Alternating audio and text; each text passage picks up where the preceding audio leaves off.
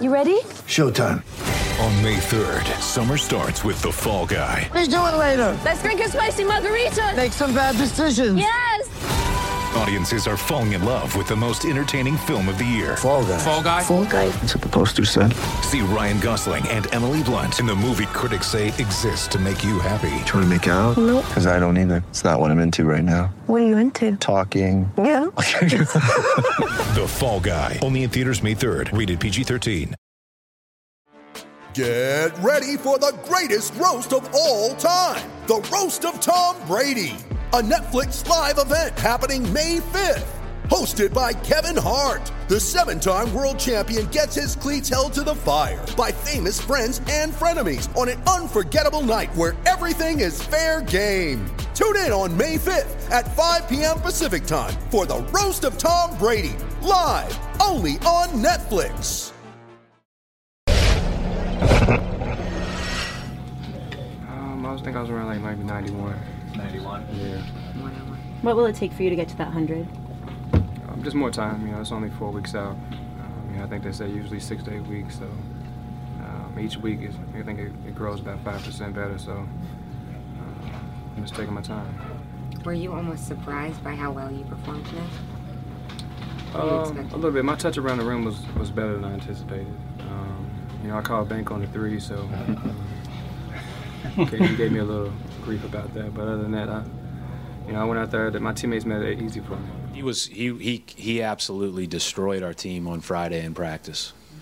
And I thought it was really great until I watched the film and then thought our team stunk um, as far as in that practice. Um, so that was a little bit of fool's gold, I thought. And then I, I'm, you know, I thought that the last couple days he's he he looks like himself. You know, he kind of looks like what I'd seen on film before I got here. I don't think he ever looked like that at any time last year as he was coming back, and that's just that's the way it goes with that injury. And and um, but he is back to full speed, and he had a couple turnovers yesterday in practice when we were going up and down, but he was flying, and um, you know it's good to see.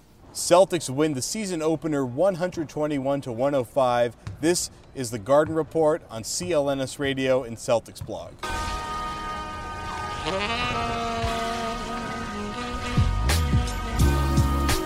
Garden Report, we're back for another regular season. This is our third season now. Julian Edlow of CLNS Radio and WEEI joins me. I am Jared Weiss, Kyle George behind the camera, Sweatbox and Teddy Roxman on the theme song. Let's talk about tonight's game. We heard from Rondo and Stevens off the top, and uh, it it was just it was a great return for Rajon Rondo. It couldn't have been a better return for Rajon Rondo. He fit in, as Steven said, he fit in seamlessly with the team Yes. and gave them the exact kind of boost that they needed. Um, the offense looked incredible. Thanks to Kelly Olynyk's third quarter buzzer beater, the Celtics ended the third quarter with 101 points. Um, Rondo, 12 assists, 13 points, flirted with the triple double with seven rebounds. I don't think things could have gone better for him or the team tonight. Well, if you notice, you might hear those big pops. We got these new lav mics here to try to get rid- of some of that background noise that everybody hates. We'll see how well it works when we hear that in post production. Uh, but let's talk more about Rondo. Um, he he looked like his old self. He was explosive, but he was very controlled throughout the game. He's hitting passing lanes. He's you know, he's gunning balls in there. He's slipping pocket passes. But what I really loved were the easier passes that they were getting, where they were driving to the lane, and you would have a weak side big man kind of flare out a little bit, get that 10 footer, maybe even that corner three pointer there, Yeah. wide open shots, and they were hitting them every single time, just about. Yeah, I, there's no way that you can spin it that you can't like what you saw from the Celtics offense tonight. Unless you like good basketball. I'm and- sorry, unless you hate unless good you basketball. hate good basketball. There you go. I mean, they shot 57% overall. Uh, they shot 36% from downtown. They, the lineups that they put on the floor, there's nobody that can't shoot the three ball. So, you know, you have to watch for that at all times. And when somebody gets into the paint, what are you going to do? You can't give up a layup, so you have to play off of three point shooters. You're going to get a lot of those open looks.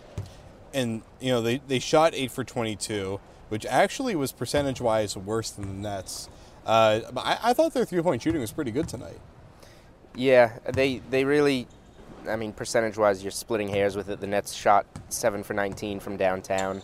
So I mean, they were relatively even there, but just the the quality of the shots that the Celtics seem to be getting, you just kind of have to use the eye test there and watch the game, and you'll know that the Celtics played significantly better on the offensive end, especially through the first three quarters. I mean, they scored 30 plus points in the first three quarters, which was shocking considering that while their offense looked good against some very mediocre teams before the season started, you just weren't expecting their offense to be just to shoot so well and to be ran so efficiently uh, in their first game, even if it is Yeah. against the Nets, who, frankly, are just a shell of what they were the last Nets year. The Nets certainly didn't have their best night, but still, you got to like what you see. Okay, well, uh, KG came back, and that was weird. It was, it was just weird, really. I mean, yeah, it was tough for him. Gino time came on, and he had to deal with that. Gino was awkward. It was pretty awkward. But I mean, what do you think of just seeing KG in his 20th season now, still hitting those 20 footers? He's never going to lose that. I mean, when when we talked to KG after the game, he kind of admitted that it was hard for him to focus, and you know it's always special for him to be back in Boston.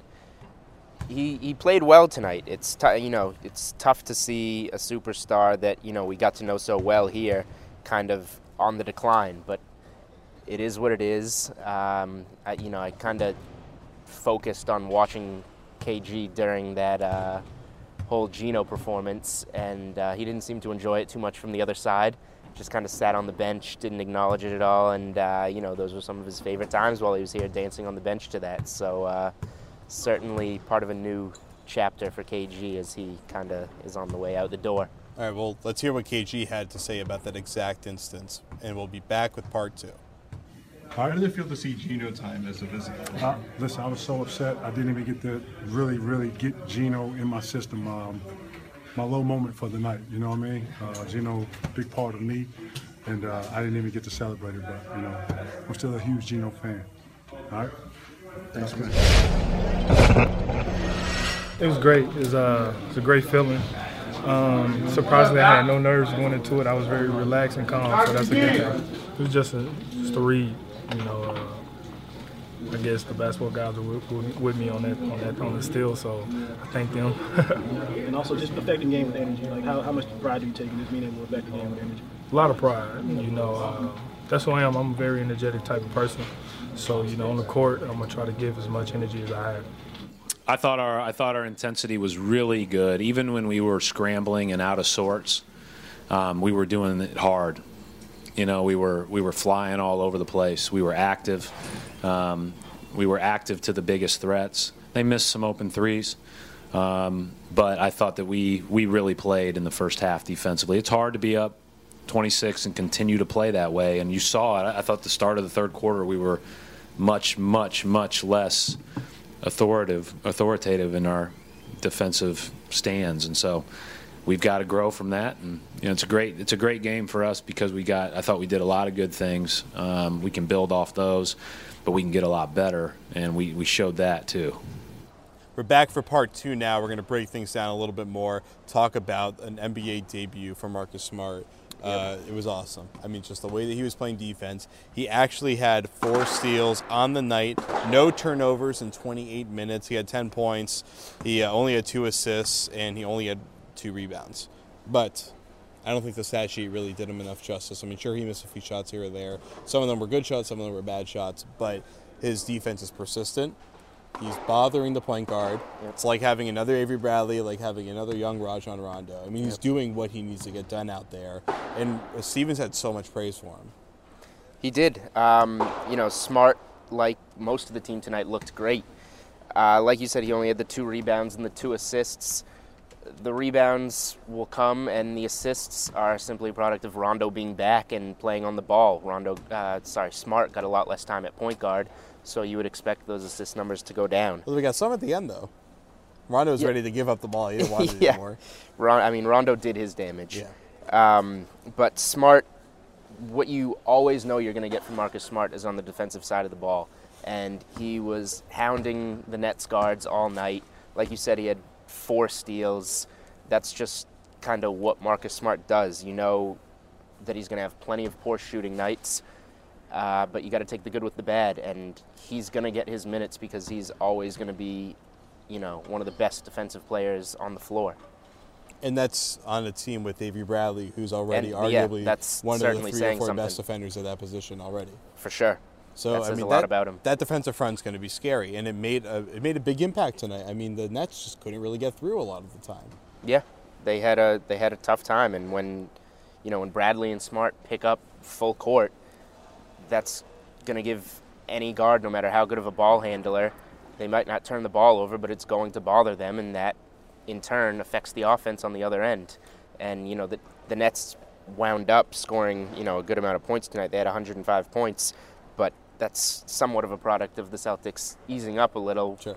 They had 101 points at the end of the third quarter, so the game was kind of wrapped up by then. And I mean, it was him defending Deron Williams, who, Mhm. while the numbers may look good for him tonight, Williams had a he looks out of shape and he looks sluggish. He really did. It's kind of sad to see such a great player look that way.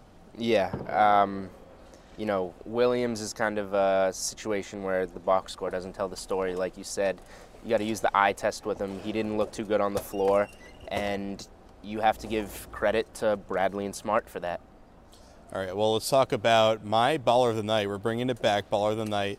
Kelly Olynyk. Uh, he's hitting the three ball. I mean, he's he's scoring from all over the place, and he's driving from the perimeter, which is really great to see out of a big man. And I think he was the guy that benefited the most out of the stuff I was talking about as far as weak side baseline jumpers. I mean, he got Yeah. a lot of good looks there. He made some plays around the rim. I mean, it was one of his better games he's had in a long time. I mean, really, if we're assuming that the regular season just ended, Right. One of his best games he's had. He's really had in a long time. Yeah. Um, Olynyk was great. He led the team in scoring with 19 points, shot 8 of 14 from the field.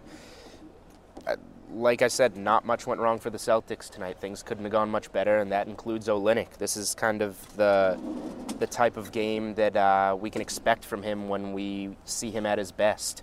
And things were clicking on all cylinders for him, and you know, it, it was good to see. People really expected a lot out of Olynyk, I think, with the way he, you know, had those three 25 or so point games in a row to wrap up last season. And with what he did tonight, there's you can't really dispute that. Okay, well, baller of the night. It's the first time for Yep. you. I want to hear who's your baller of the night. For me, it was an easy decision, and it might be, you know, kind of a popular one or the easy choice to take. But it was Rajon Rondo. You know, he came back from injury and he had kind of a little pad on his hand, but it didn't seem to affect him at all. He's obviously been running, staying in shape. This wasn't like coming back from the ACL injury. He came back pretty far ahead of schedule to play on opening night tonight, and you know he he almost had a triple double in just under 30 minutes on the floor. So it, it was a classic Rondo game in the sense that you just felt like he was doing whatever he wanted to out there. He came out, started stacking up the assist numbers, came out of the locker room after halftime, got his scoring going, and he had seven rebounds to go with his 13 points and 12 assists. It just felt like there was nothing that Rondo couldn't do on the floor tonight, and he was just the perfect ingredient to add to all the positives that we saw in preseason. All right, so last thing here, let's go to the Twitter bag here. We got a question from Big Carlton. What is the main goal of this team for the season as a fan? What should be a realistic expectation from the Celtics? Hashtag on board. Julian, realistic expectations. Uh, 82 and 0, 120 points a game. Sounds about right. Well, that's what they're on pace for, so Yes. not and too pace after one right? game is always how it goes. That's the key ingredient. So the main goal for this season, I think Brad Stevens or Danny Ainge would probably tell you is to improve. So, you know, all these young pieces that we saw last year that took the team to 25 wins, this season we want to see those same pieces as well as a recovering Rondo, you know, get the team to 30 or 35 wins. That would be improvement. That ups the value of all the assets that, you know, Ainge has collected here. And as long as they're on the up, you never know what type of player would want to come into the mix to play with Rondo, Smart, Sullinger, Olynyk. So just kind of improve, show that you're on the up. A realistic expectation as a fan from the Celtics. Uh, the WEEI.com staff writers did a piece this morning. I predicted the team to finish with 35 wins, which was much higher than I felt they would be a couple months ago. So I think 35 wins is a realistic expectation as a fan. It's funny. It's the same thing for me when I did my original season preview series. I back remember in, we like- were around the yeah. same- we were It was like lowballing 'em. 28, 29 wins or so. But it was just that I was surprised at how coherent the system looked when they showed up in the preseason. It's I I, think we all shortchanged Brad Stevens. For and, sure. And it was fair. I mean, Brad Stevens, while he's he's gotten so much praise, we haven't seen a lot of results yet. But it's very apparent that they are able to develop a good system and they're going to be able to implement it. They don't have enough talent to make that system a playoff qual- caliber system. Probably not. But they have they have the guys in place that they're at least going to be good. Mhm. And good for them is going to be around 30 to 35 wins probably, yeah. But Yeah. my expectation is no longer going to be about 28, 29 wins. No. I'm looking at more in the low to mid They're 30s. they're not the 76ers. You know, a team can't just show up and kind of give half effort, 75% effort, and just expect them to roll over. This team is going to stay in games this season and at least compete with the best teams in the NBA. All right. Well, thanks for joining us. First game of the year. We're excited to do 40 more of these ones. For Julian Edlow, I'm Jared Weiss. Theme song for the Garden Report is That Ride by Sweatbox, produced by Teddy Rockspin. Download the CLNS Radio mobile app. Download the show on iTunes. Like us on Facebook. Search the Garden Report Celtics. We've got the link on the description for you. We'll see you next time. Julian, Jared, we're out of here. Garden Report. Peace. It was. Um, you know, he's a hard-nosed defensive player, and Rondo is as well. And like I said, it kind of makes everyone. After I saw him get a steal, I tried to right after. So um, it's contagious, man. We all want to go out there and play hard and give our all. You know, it's just a heated game, you know, heated battle. You know, he's high energy, high emotion guy, and uh, you know, he's that's you know, if teams are losing, they got to stir something up. Uh, you know, we were just locked in on defense. You know, everyone was working together on both ends of the floor, and you know, guys were making shots. You know, Rondo did a great job coming back and you know, just lifting energy, getting guys easy looks.